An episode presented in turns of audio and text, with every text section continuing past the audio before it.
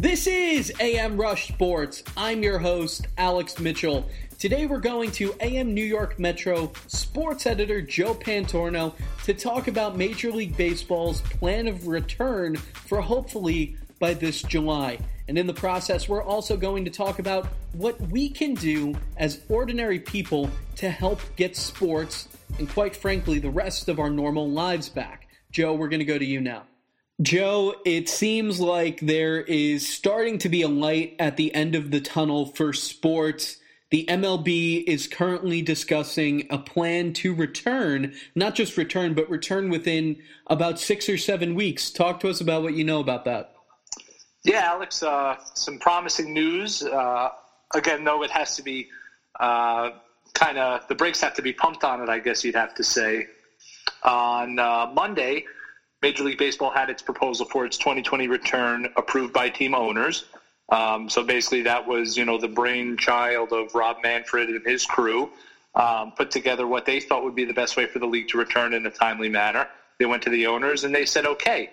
Um, so, kind of to quickly highlight what the deal is for now is uh, it would be a 78 to 82 game season uh, that would start anywhere between July 1st and July 4th. There would be a spring training uh, starting in mid June to ramp everybody up, and I guess to ensure that the players can kind of acclimate to life in the MLB again. Um, yeah, games will be played at the home ballparks without fans. If there are cities that are still heavily affected, uh, which is big news for, say, us here in New York, um, then there is the possibility of the teams being relocated temporarily to either their spring training facilities or to a uh, to another major league ballpark. And um, yeah, so then after you know they'll do their truncated regular season, and then they will expand the playoff teams uh, to seven per league. Um, they won't disband the American and National League for the time being. Uh, basically, every team in the league will play their divisional opponents and their geographical opponents. Uh, so, for example, the Mets will play their NL East opponents, and then they'll have two three game series against every other team in the American League East. Um, and then the top seed in each league gets a bye week in the playoffs. They miss the wild card round. They go straight to the division series. And then the top, well, then the other two division winners and the number one wild card seed they have playoff series against the bottom three wild card seeds. Uh, it's a best of three series, and then they kind of go into the more traditional um, MLB playoff format. But I guess it's more easier said than done. Uh, Monday, it was easily passed through ownership because they obviously want to get back as quick as possible. But today, and we're speaking on Tuesday here, um, they are presenting it to the Major League Baseball Players Association and they're going to have a few qualms about this proposal, and really much of it predicates on uh, revenue sharing and payments um, and compensation. So basically, what the owners uh, and the league want to do is to split revenue. Uh, so whatever money comes in through television broadcasting and sponsorships, they split either 50-50 or 48-52 with uh, the players will split with the owners. Um, and again, that's at the end of the day, that means a lot of players are going to take a pay cut. So basically, what uh, the Players Association is going to try to do is fight for a prorated salary where players get a little more of the cut and um, possibly some extra hazard pay. Uh, again, which is easier said than done. There's probably going to be plenty of pushback on it, which means there might not be a resolution today or even tomorrow. Um, but at least there's a, something in place, and it, again, it puts the Players Association in a bad spot, and it makes them kind of coming out to look like the bad guys here. But um, yeah, so that's kind of where we're at right now, and uh, hopefully they can resolve it at least for uh, for the fans. But again, it's ensuring the health and well-being of the the players and the staff and the coaches, where you know that's priority number one. Of course, and when you look around globally, so many so many countries that have tried opening up prematurely, I guess is the best way to put it. are now going into more intense lockdowns. So we're seeing that jumping the gun on this could backfire severely. But something that you and I and the editor of amNewYork Metro, Rob Pozarycki, we all talked about a few weeks ago were ways on how to potentially bring baseball back. And it seems like in one way or another, they're taking at least one point from each of us and putting it into into the new criteria. And to Major League Baseball, I'm not one that likes to say I told you so. I'm one that loves to say I told you so. So I have the story up in front of me, and I quote Rather than trying to normalize the strange scenario of an overload of double headers and other season condensing methods, acknowledge what this is and make a half season truly exhilarating in the sense that each game counts. Now, we all have another, we all have so many other great points that we make in this. One that I'm really, really stoked about, which I thought no one in their right mind was going to be on board for, was doing a best of three playoff. And this is like you know, everyone check your cell service providers because I called that one. And I propose doing it as a double header game where if there's a tie, the next day you just play a third tie breaking game, but you try to do it all in one day. I thought that that would be an exciting test run and could even make for a fun wild card way down the road. Like that's the thing about this season is experimenting really can't hurt you right now. There's so much. There's no. There's no normal anymore. At least for what's going to be about a year, maybe more. Hopefully, hopefully less. But at least in the sports realm, you're looking at nothing being normal, nothing being predictable. So you might as well test out new options and opportunities. And if they fluke it will be overlooked just given the set of circumstances. So I'm curious to see if a best of three playoff is something that's going to be repetitively used in more, for lack of a better term, normal times. And something else that I want to get your thoughts on. What have you seen other sports leagues doing now in about early May as far as continuing or bringing back their seasons or considering starting in the fall?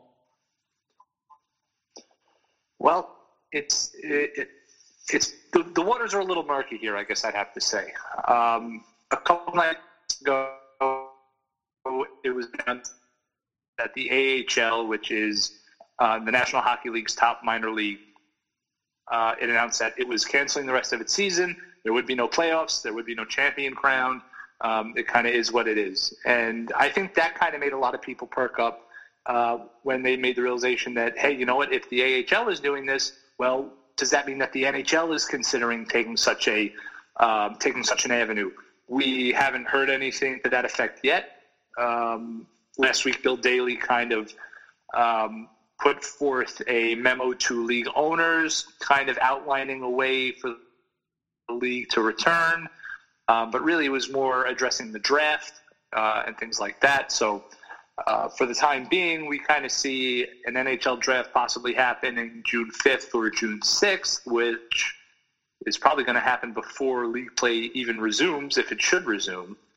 Um, and that obviously creates a lot of anarchy because the draft order isn't set. Uh, the regular season isn't done yet.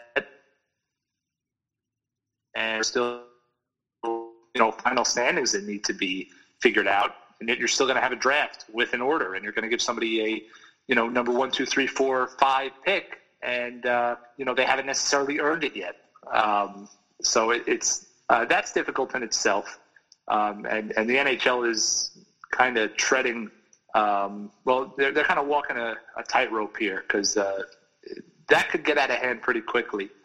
And uh, you know, for rebuilding teams and and kind of teams that are on the cusp and on the brink, uh, this could have a big effect on them. As for the NBA, um, we did see that the Players Association is going to be polling its players on whether or not they even want to pursue the idea of coming back. We've seen the option of neutral sites being floated around out there, whether it was Las Vegas or if it was Disney World. But again, we really haven't seen that concrete plan that, say, baseball is putting forth. Um, so again, that that's cause for concern if you're a basketball fan and you want to see the league come back and resume and you know have a champion crowned in a way. And um, again, it's it's a lot of unknowns still, and um, really out of nothing, baseball suddenly has become the sport that has provided the most clarity and is making the most moves to get back to action. And, and they kind of have it easier, I would say, compared to the NBA and the NHL, just because uh, MLB games, for the most part, they're outdoors. The players are spaced apart well enough. Um, you know, there could be proper precautions kind of made where – you know, players are going to be close and there is going to be contact, but it's not going to be at the same rate or as frequent as, say, the NBA and the NHL.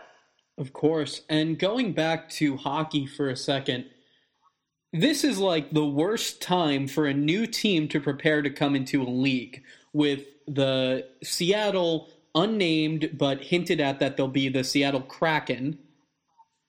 What what do you think this coronavirus crisis is impacting not for Seattle so much, but for the league in terms of money and revenue that they need to dedicate to their expansion. And do you think that there's a little bit of fire under Gary Bettman right now that it's like, hey, you know, we're we're really getting hit hard and what are we going to do with Seattle? Like, do you think that this could impact their joining the league at a timely manner?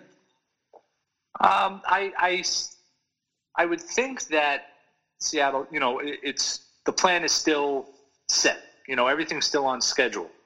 That being said, I'm sure that Gary Bettman and the NHL don't want to introduce a brand new team to a big sports market that would absolutely adore this franchise. Uh, they wouldn't want to introduce it during such a shaky time. And, you know, it's not just the NHL, but all the big sports leagues. They're going to be posting some pretty big losses. You know, the uh, the introduction of the Seattle possibly Kraken uh, being pushed back. Um, you know, it's it seems like full speed ahead, and it, it sounds like for the most part that the necessary uh, attributes needed, whether it's the arena, um, you know, the personnel, everything like that's in place. Um, so luckily they kind of have another year to get this right and kind of get them all set up and ready to go. But uh, yeah, it's something definitely to keep an eye on, and it's obviously not the best time for a new team to be introduced, but uh, they'll have to figure it out. And uh, you know, we'll be waiting. Uh, if there's a city that deserves a hockey team outside of Quebec, it's definitely Seattle. I couldn't agree with you more there, and. I've always been curious to imagine where else the NHL would go next. And it seems like, and this is really cool, despite Atlanta, seems like the South has really picked up on hockey. I mean, you were able to have an outdoor game in the Cotton Bowl. You couldn't imagine that 30 something years ago. So the fact that hockey is becoming universal within a nation is something I personally really, really love to see. And going back to what you were saying about concerns over the draft, in a way, with a further draft coming down the line, the expansion draft for Seattle. This NHL draft right now is almost pivotal in a way because players need to account, or teams rather, need to account that they're going to be losing personnel by way of Seattle coming in. Yeah, yeah, and that's uh, you know that's kind of a bridge to cross when they get there. But luckily, uh, you know, there's such a dilution of talent now that there are so many NHL teams that there are expendable players that these teams can kind of float out there. And we kind of saw it when Vegas broke into the league a few years back.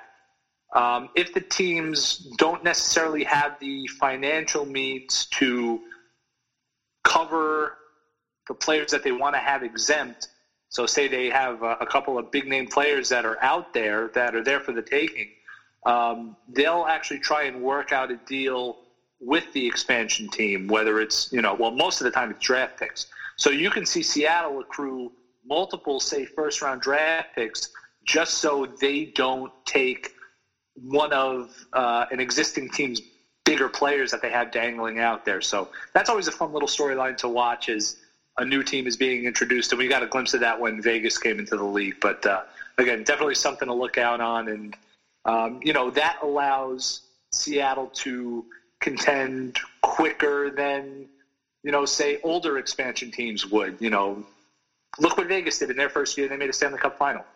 Um, so, you know, the NHL kind of has these you know, uh, these guidelines kind of put in place where, you know, even though you're a brand new team, you don't necessarily have to be a doormat in the NHL for, you know, five years, 10 years before you kind of hit the mountain and start ascending. Yeah, you're certainly right about that. And you saw that with San Jose, with the Florida Panthers. In the case of the Vegas Golden Knights, I think the greatest asset that they had during their pooling of taking the the rest of the league's talent was more so in the front office and what they got from the New York Islanders, which was George McPhee, who I believe was assistant to the general manager. Yes, he was. And he became their GM, and just like that, he puts together a squad that goes to the Stanley Cup final. And that just felt like Islanders luck to me. You know what I mean when I say that? yeah, I, I, sure do. Whatever uh, you know, whatever could go wrong at that point was going wrong. And it's just that to me is like the greatest Marvel what if scenario in Islanders history. What if they got rid of Garth Snow and let McPhee just take over? Because when you really started hearing his name, it was around when Johnny Boychuk and Nick Leddy were signed. That was when it was like, okay, the gears are cooking. Real players want to start coming here. And then all of a sudden, the Islanders start making the playoffs. And then, boom, like that, he's gone. So, oh, man, I'm not bitter. Don't worry. no, you know, you, you have every right to be, but at least now there's uh, there's a little more competence in the front office, and uh, you know there's a, there's more to look forward to rather than say three or four years ago, where yeah, it was Garth Snow pulling the strings, and it was, you know, it, it wasn't a pretty sight. And uh, thankfully for the Islanders and their fans, uh, Jon Ledecky and Scott Malkin came in. They uh, they kind of helped right the ship, and you know, there's still obviously a long way to go until you can say that the Islanders are legitimate perennial contenders, but. Uh, at least the worm is turning, and uh, in a good way for a change for them. Yeah, one one can only hope, but you know, sometimes to uh, what it feels like, not just with the Islanders, but plenty of teams in New York. To quote George Costanza from Seinfeld, at times it just feels like, "I told you God wouldn't let me be successful." Doesn't it? Don't you have that feeling sometimes, like where these cataclysmic, unprecedented events will come down upon you in your hour of glory just to murk it up? Yeah, you know, I, I feel like a lot of sports fans can say that over the years that they feel snake bitten and cursed, or you know, their stadium was built on a uh, ancient burial ground, all that kind, of, all that kind of stuff. Uh, but yeah, uh, you know, there are certain teams that seem to have all the luck, um, and New York kind of has that great dichotomy of teams that do get the luck a lot, you know, say the Yankees or the Giants, and then teams that don't get the luck a lot, like the Islanders and the Mets and Everyone the Knicks else. and the Jets. So, yeah, it's uh, you know we're, we're lucky in New York that uh, we kind of get that contrast. and We have so many teams here to obsess over. You're certainly right about that, and with the Yankees and Mets, it seems like either a neutral site, which I don't know where would that be, like Philly or Pittsburgh or somewhere more down south or just Florida. Yeah, I mean, I feel like if they were, well, actually, that's difficult because you can make a case where you could put the team at their spring training facilities and it's theirs. Um, but then at the same time, you know, some might actually want to play at a major league park, even though it's empty. You still kind of get the feel for it. Um, I actually spoke with Buck Showalter, the former manager of the Baltimore Orioles, a few weeks ago, and he said that you know um, playing with no fans, which his Orioles did uh, back in 2015 during the Baltimore protests, um, you know, it's going to grate on the players quickly. Like, it's one thing if it happens for one game or two games, that's fine. But if you're playing 70 or 80 games, that's going to take a toll on you. So if you say put the Mets or the Yankees in a spring training facility, not only do you have no fans, but you're also playing in what feels like a minor league uh, a minor league park. Granted, the clubhouse is you know major league ready and uh, has those kind of amenities.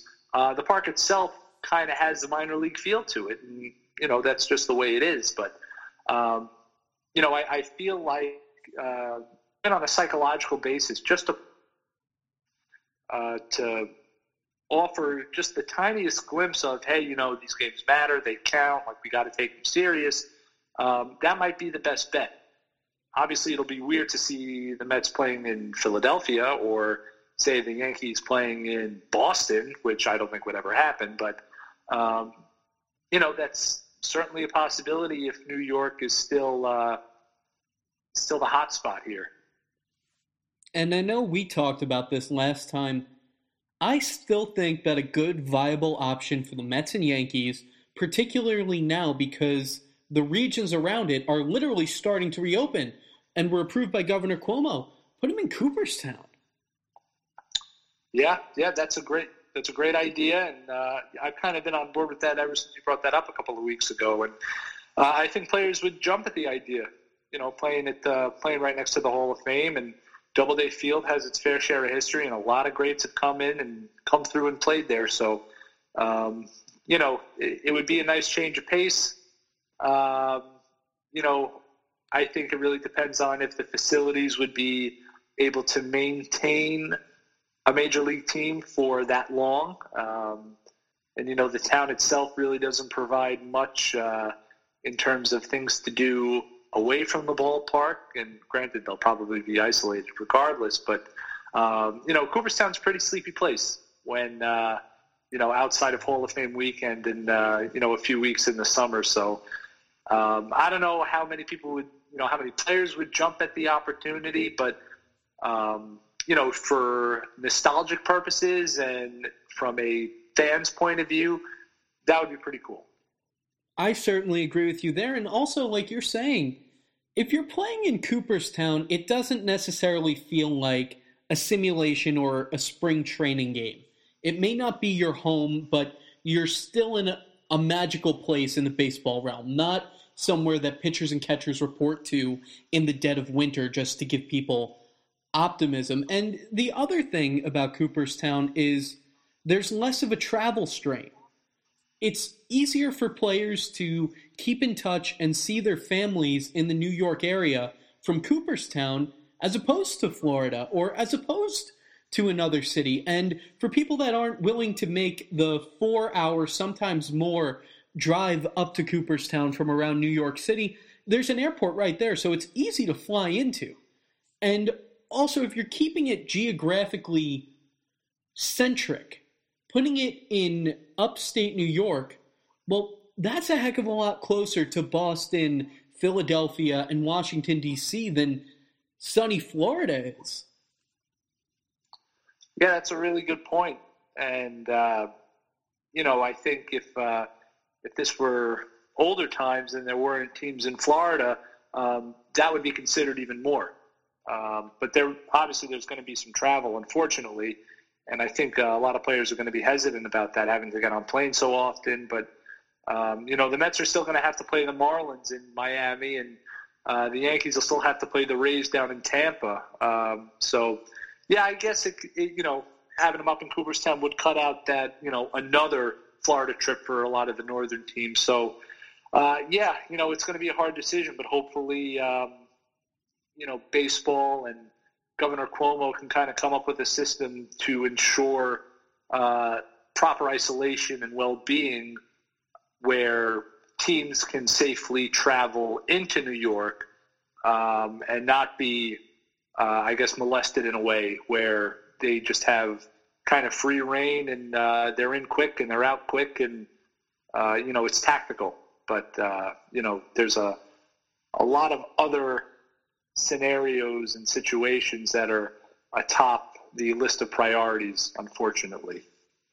Of course, and it makes perfect sense. And just what you were saying with Showalter really made me think about the off-field technicality technicalities or logistics that come with what's going to be a really weird year. And if you've been watching Korean baseball, after you get past the first three or four innings where you're just excited to see a live sporting event, you realize how lopsided the games are. And even if sports come back, there needs to be a little grace period that we're not going to see the world's most exciting games for a little bit, just given all the simulations and, and all the strange stuff. I mean, how odd is it going to be when you hear a silent walk-off home run? Yeah, yeah, it's going to be it's going to be really weird. Um, and uh, I'll tell you what, it'll probably be a little weirder for the players um, than it will be for the viewers at home because they'll be at home watching the game on TV. They'll be celebrating as they normally would. Um, meanwhile, the players, it's a big moment and they realize, uh, you know, oh, I have to watch what I say. It might be picked up by the TV cameras or media members oh, might geez, hear it, or, right. you know, the other team can can hear me really easily. Um, so that's going to be uh, it, it's going to be a very tough um, acclimation period for baseball players, just because honestly they can they can say they've never played in empty stadiums in their lifetimes. Uh, mm-hmm. From little league up, there's always been somebody there watching. Um, so it's it's going to be very weird for them, and I think at times it's going to be difficult for them to keep their heads in the game and to stay as motivated as normal. Um, so it's going to be, you know, it'll be weird, but at, at least in terms of um, the league, they know that whatever they put on, whatever product, uh, it's going to be eaten up. And TV revenues are going to be huge, um, and sponsorships will probably be thanking their lucky stars that baseball's back. So, you know, there, there, there won't be a shortage of viewership. And I think there won't be a shortage of passion for MLB games because at the end of the day, these fans are still watching their favorite teams play. Uh, it's just obviously not from the ballpark. So to them, it's going to matter. To the players, it's just going to be completely different. It's going to be like playing on a different planet. Yeah, you're certainly right about that. And uh, I just, I'm very curious to hear what the Houston Astros dugout is going to sound like in sheer quiet when you hear the uh, garbage can being banged.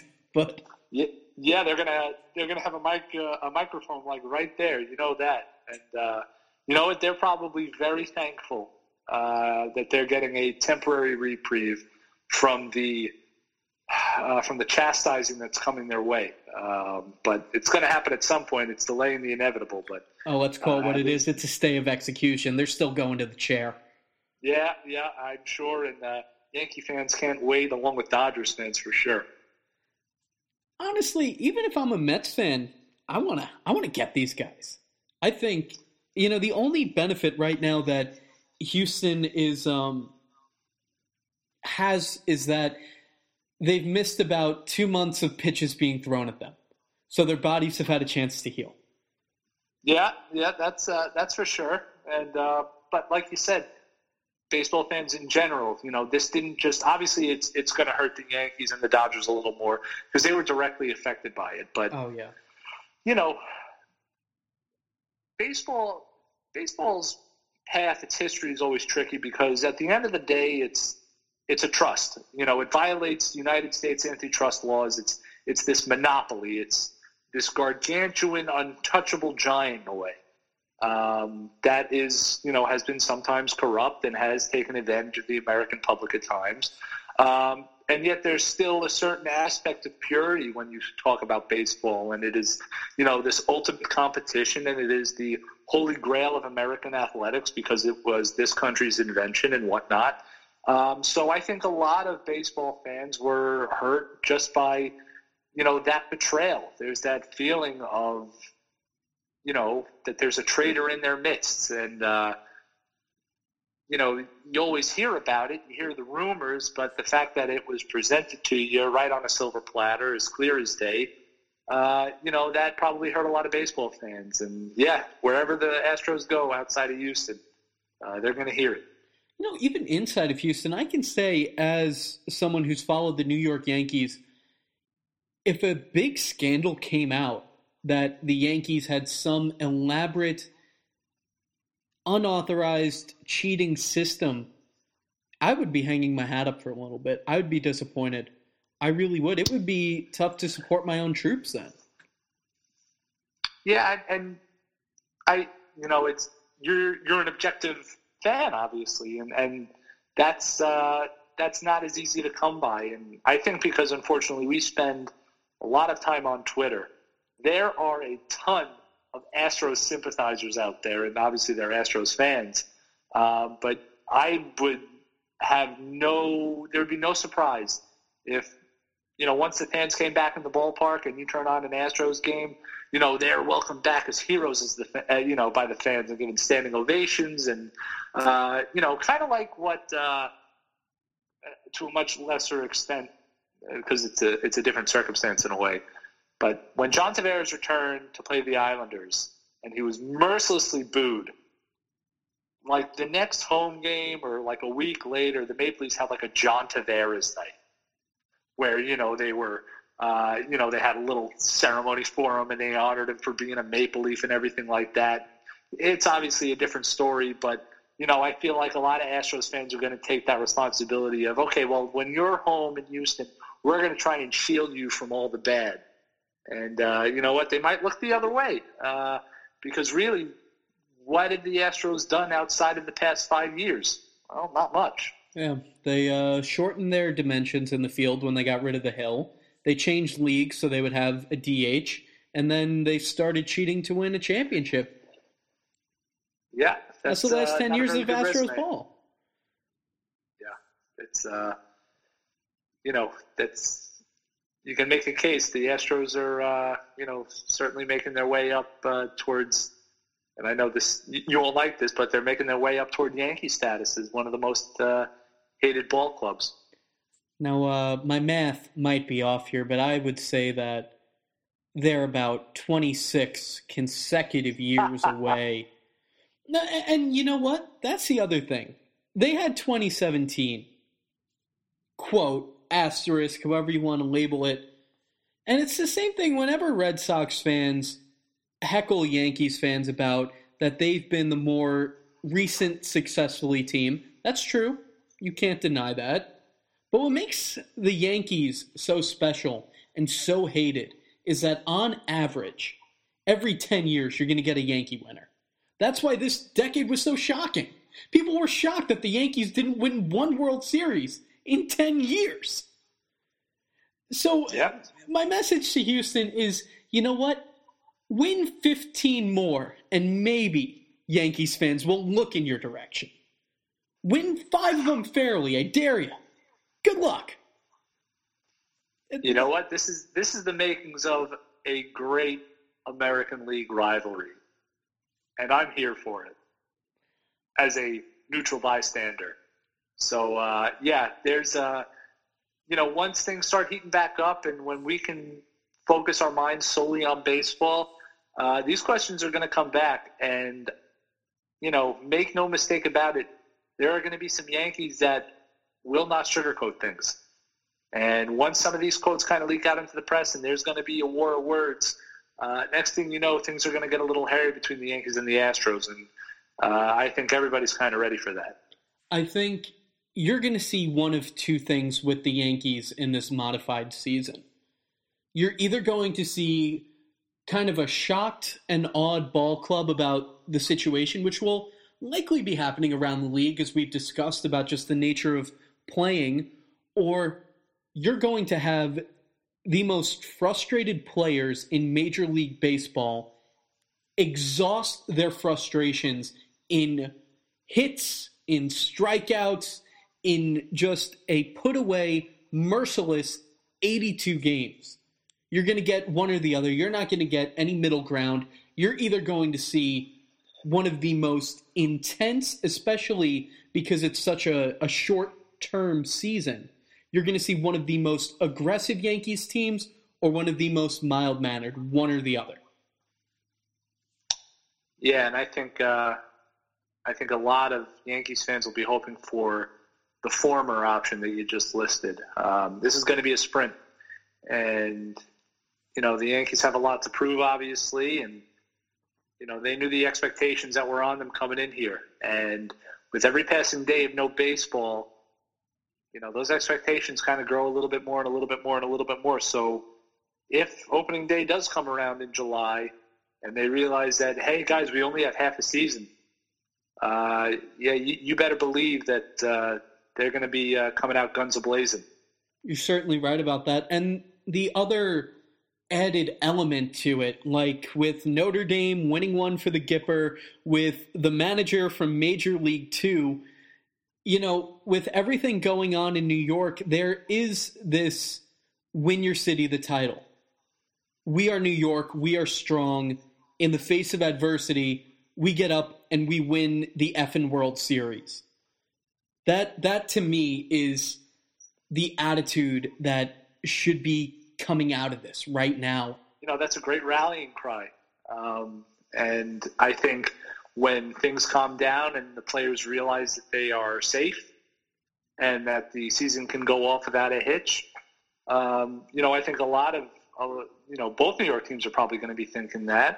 Um, there's nowhere in the United States that's been hit harder, and I think that they more than anybody they want to give the people around here a reason to smile and cheer and be excited, and because uh, there really hasn't been a lot of that lately. You know, we've kind of been cooped up here in our closed rooms and kind of waiting for the day where we can get the all clear and go see our family or our favorite teams or you know go to our favorite restaurant and you know it's who knows how long that's going to be but you know i think uh, a lot of New York baseball players and other New York athletes, they're going to have that mindset where, hey, you know, we can help kind of heal or take everybody's mind off, which we've had discussions about in the past. You know, sports has that power.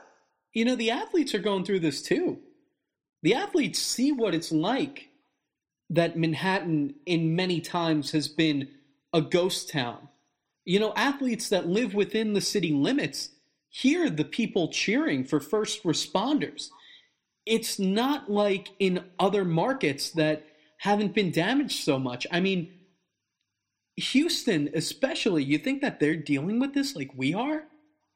To them, they're probably out in the ranches in the city outskirts and the city limits, just doing their normal thing. New York, it just it just feels like okay, you really made it personal now.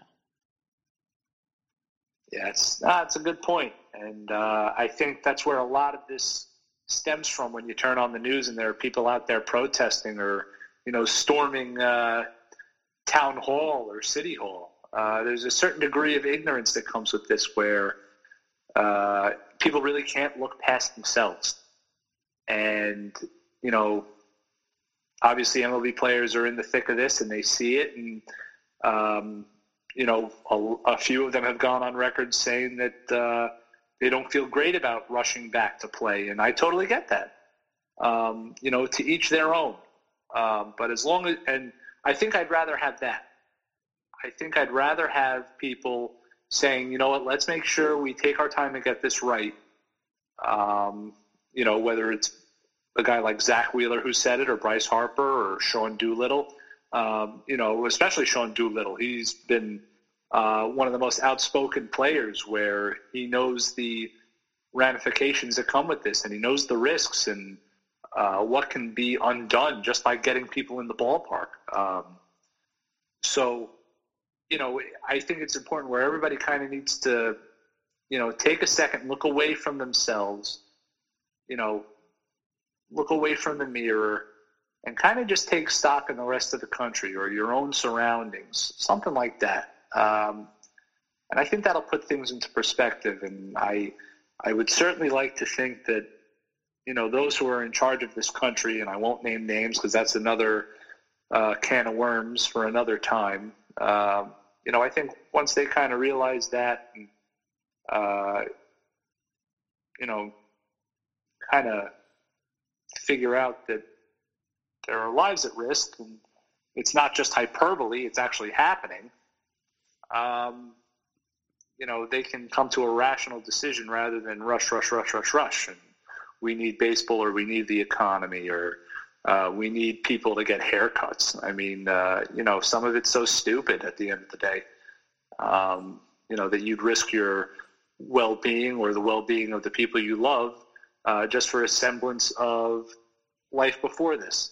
Um, so, yeah, it's uh, you know, this is uh, this is weird. It's a weird time, and uh, I I wish I had an answer on how we can get through it. I think all of us wish we had answers, and um, you know, as much as I'd love to see Major League Baseball get back to it and, uh, you know, kind of take our minds off it, it's, it's great that, you know, I don't want to say it's great, but I, I think it's important that the players have been through this and they, they've seen the effect that it's had. And, and, you know, some of them have been personally affected by it. So, um, you know, it, it brings a degree of um, sympathy, I guess you would say, to it. Um, here we are just hoping we can kind of get it right and we'll go from there. Yeah, I, I agree with you full fledged 100%. And although people can't see me right now, I will say if anyone is antsy to go get their hair cut, a backwards hat and a beard like Forrest Gump when he runs across the country is nothing to be ashamed of right now. And I'm doing the same thing. And, you know, it's almost like the anti playoff beard, like the quarantine beard, you know, embrace it. Embrace that this is what's going on and you can't wait to shave in a way. It, you know, it's it's opposite. Usually the beard is good luck, but embrace it for what it is and take it in stride and all that I can say is imagine baseball restarting only to stop again. And how awful and how miserable that's going to feel if this is prematurely brought back. Imagine players getting sick. Imagine players' families getting sick. And then all of a sudden, up, hit the brakes, we have to stop again. Do it the right way. If it takes time, it takes time. We have to accept that. It's not something to be thrilled about, but it's something you need to come to terms with. Now, right now, I have in the background on as we're doing this, MLB Network right now is showing a literal entire day of New York Yankees best pitching performances of perfect games, no hitters, etc. Right now they have the David Cone game on. There is stuff to occupy your mind and Again, it's not live, it's not perfect, but fortunately, we had about how many uninterrupted years of a steady sports flow? Would you say? I mean, really, uh, geez, what we had a we had a little strike in the NBA, uh, and, and, that was a that was a few years ago. Uh, we had the NHL strike in 2004, uh, the MLB strike in '94. We've been lucky. Uh, you know, there's there's really never been a time uh, in my lifetime or my father's lifetime or even his father's lifetime that sports has been halted like this.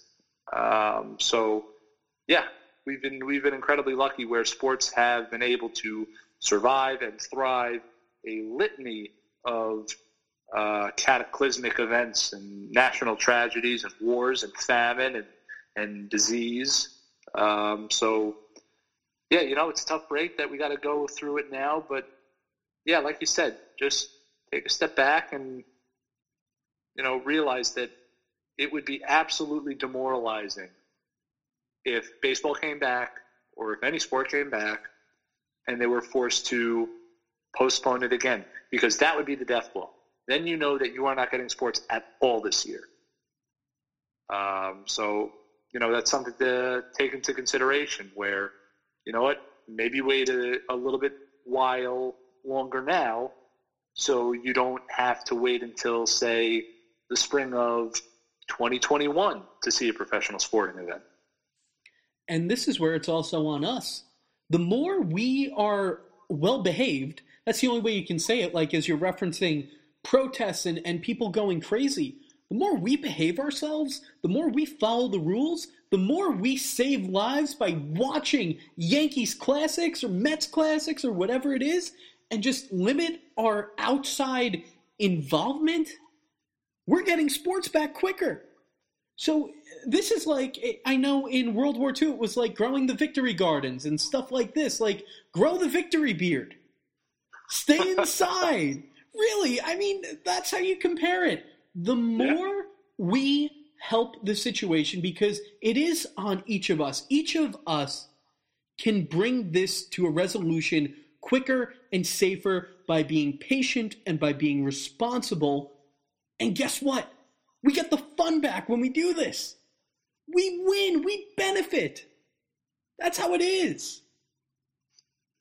It'll all be worth it in the end. I promise. And, you know, you, you kind of just alluded to it. We got to talk to, you know, people need to be talking to like children in times like this because for some reason there's just so many of them that just do not want to get it.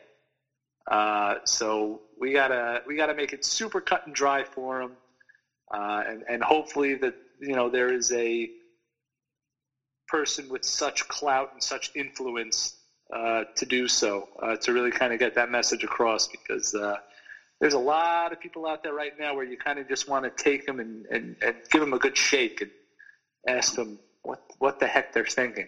Yeah, and with the people that are going bananas, for lack of a better word, with this, you know, for the most part, they're not in the city. They're not in the real epicenter of what's going on. And you almost, like you said, you want to shake them. You almost want to say, fine, you want to, you want to be outside, you want to be in public, and you just drag them into New York City. Show them what an ER looks like right now. You know, put them on the front lines and say, oh yeah, but sorry, you couldn't go get your pizza. And I'm a food reporter. Like yeah, yeah, their their tune's going to change really quick. I promise you that. So, just watch some classic games. Imagine, you know, and I know this is something a lot of people were doing around March Madness. Oh yeah, and Joe, a, a personal note about how you and I can maintain mental fortitude about this. I'll let you take this one. Uh, there was something pretty exciting that was going to happen in the NCAA men's basketball tournament this year, was there not? Uh, yeah, I would say so. Um, our, both of our alma maters. Uh, Hofstra University was supposed to make the big dance this year. Well, they did make the big dance. They won their conference for the first time in 20 years. Uh, it was finally their trip to the promised land, man. We made it. All that weight, all that heartbreak for all the years and the scandals and the firings and the Oh, all of it. The we overtime loss in 2016 in the finals. Oh God, it was brutal. It was brutal, and finally, this was it. And and you know what? Exactly. You want to talk about people ruining their bad luck or making the realization or or or pondering that the, that the world has it out for them or the sporting gods have it out for them. You know, just think about Hofstra, man. Like they had it. You know, they they cut down the nets. They won their conference. They were going to the NCAA tournament, and three or four days later, the tournament was canceled. I yep. mean, if that isn't just a big, uh, you know, middle finger by the sporting gods to you, I mean, that hurts. And you know, I'm I'm going to be honest. Since I graduated, I haven't followed my program as closely as I as I've wanted to. Um, but you know, I know a number of diehard Hofstra fans, man, that you know this was it, and they've been following the program since you know they've been in college in the '80s and '90s. So, yeah, yeah, that was that was such a tough pill to swallow. But again, it's it's difficult, but it has to happen. So, you know, you feel bad, but at the same time, sometimes those are the breaks. Yeah, you're absolutely right, and I remember the night after they beat Northeastern to win the CAA for the first time ever because they used to play in the American East Conference when Jay Wright coached for them before taking the head job at Villanova. The next day, I was in Hempstead on Long Island interviewing Coach Joe Mihalich, Desure Buie, and Eli Pemberton, the, the two stars that led them to it. And then about 12 hours later, the world got canceled. The Big East stopped mid game, literally, and then just league after league shut down and and then this thing really within like 72 hours after that at first it was you know jokes about like day 8 without sports and everything and then it just kind of became like oh my gosh people are dying this is not something to joke about anymore this has become something legitimate and it just a, a very surreal time but again at first, of course, I just like you, I was bitter. I was like, I can't believe this happened. This is such Hofstra luck. They actually do it. They have one of the best games ever, one of the best seasons ever, and it's not going to be remembered. And then within 72 hours, you put that in perspective, and it's like, oh my gosh, this is how bad the situation is. That's nothing now. People are at risk. Our city is hurting. And to the people that aren't doing their part to make it better. It may not be your family if you're not in New York, but it's our families. When you do things like that, you put our families at risk. Knock it off. Really. And I don't mind coming out sharp and opinionated on that. Knock it off. Keep us safe. Really. Couldn't couldn't have said it better myself. I mean, it's you know, this it's the world we live in, unfortunately. And uh, you know, everybody looks out for old number one, but you know, every once in a while you got to think of the guy or the gal next to you. So, you know, let's uh, let's just get it together. And uh, you know, listen, the numbers have been promising the past few days. You know, numbers have been going down here in New York, and that's great news. But that doesn't mean let up. Just keep it going. And, uh, you know, it'll be worth it in the end. I promise.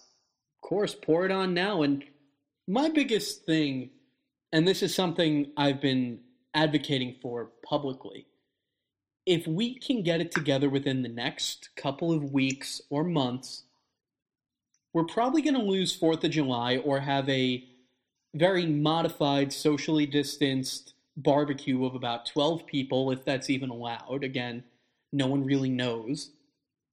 If we can get it together, why not make the days leading up to Halloween, like National Party Week, National Holiday Week, where you take one day for St. Patrick's Day, one day for the 4th of July, and then go straight into Halloween and just have a three day, almost sanctioned party holiday.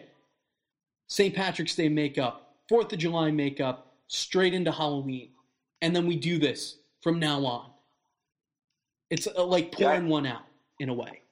It's a great way for people to blow off steam because they're going to have to when this is all over. You know, uh, I think that's going to be difficult for a lot of folks where they've kind of been cooped up inside without seeing everybody or all their friends or the people they love. Uh, and then I think when you know we do get the green light where social distancing is going to be relaxed and you know there is a shred of normalcy that can come back to everyday life. Um, you know, a lot of it is going to be okay. Well, now you have to go back to work, and uh, you know there are there are people going through a lot right now, and uh, you know it's. Uh, I, I, don't want to say I, I, come from a place of experience here, but you know, uh, an event like this, um, it does a lot to a lot of people uh, in terms of their mental well-being and their mental health, and um, you know, it's this is one big source of anxiety for a lot of folks, and you know it's just the way the world is. Some people are better at handling it than others, and it's through no fault of their own. Some people, you know, we're just some of us are wired one way, and some of us are wired a different way. And there's absolutely nothing wrong with that. Um, but I think it's imperative where once we do get, you know, kind of society restored in a way, um, I think it's important that people are given ample opportunity to see everybody who they've been missing. Uh, you know, uh, I have, you know, I, am engaged. I'm engaged to be married in November. I really haven't seen my fiance much at all for the past two months. Um, you know, and, and I know I'm not the only one. Um, you know, people are away from their parents, away from their grandparents, uh, away from their best friends and, and close friends that are basically their family. Um, so it's, you know, it, it's it's really important just to kind of get everybody starting on that right foot. Um, just allow them to get with their people, get with their tribe, get with their clan, um, and just kind of blow it all out. You know, have those three days, party it up, make up for lost time. Um, you know, just be at each other's table, and uh, yeah, and then we can kind of attack and and and really hit the bricks and and and, and get to work. Yeah, you're you're absolutely right, and like you said about you're getting married and you can't even see your fiance. My case to that, my grandmother passed away right before Christmas, and my grandpa, who is still with us, had to spend his first Easter alone in over 70 years, wow. right after his wife of almost 70 years passed away. Of oh, course, I called him. It wasn't the same, but it hits home for all of us, even if we're not directly sick. But I would much rather that feeling than to know that me or the person bringing us food or whatever put him at risk to be sick. It's tough, but the more we do now, maybe I could see my grandpa for Christmas then. Hopefully, your wedding goes off without a hitch. There are bigger things in perspective, and the more we do now, the better our future is going to be. And I, I don't mean to sound preachy like I'm going to do a We Are the World song, but the more we're doing right now is going to impact the weeks and months to come when we actually have a shot at turning this thing around. Exactly. End of yep. story. Yep. And uh, Wow, look at us from a sport podcast to uh, to some deep life stuff, man. Not bad. Hey, that's what sports is. I mean, what did Jimmy Valvano say? You sh- every day you should laugh, you should think, and you should cry.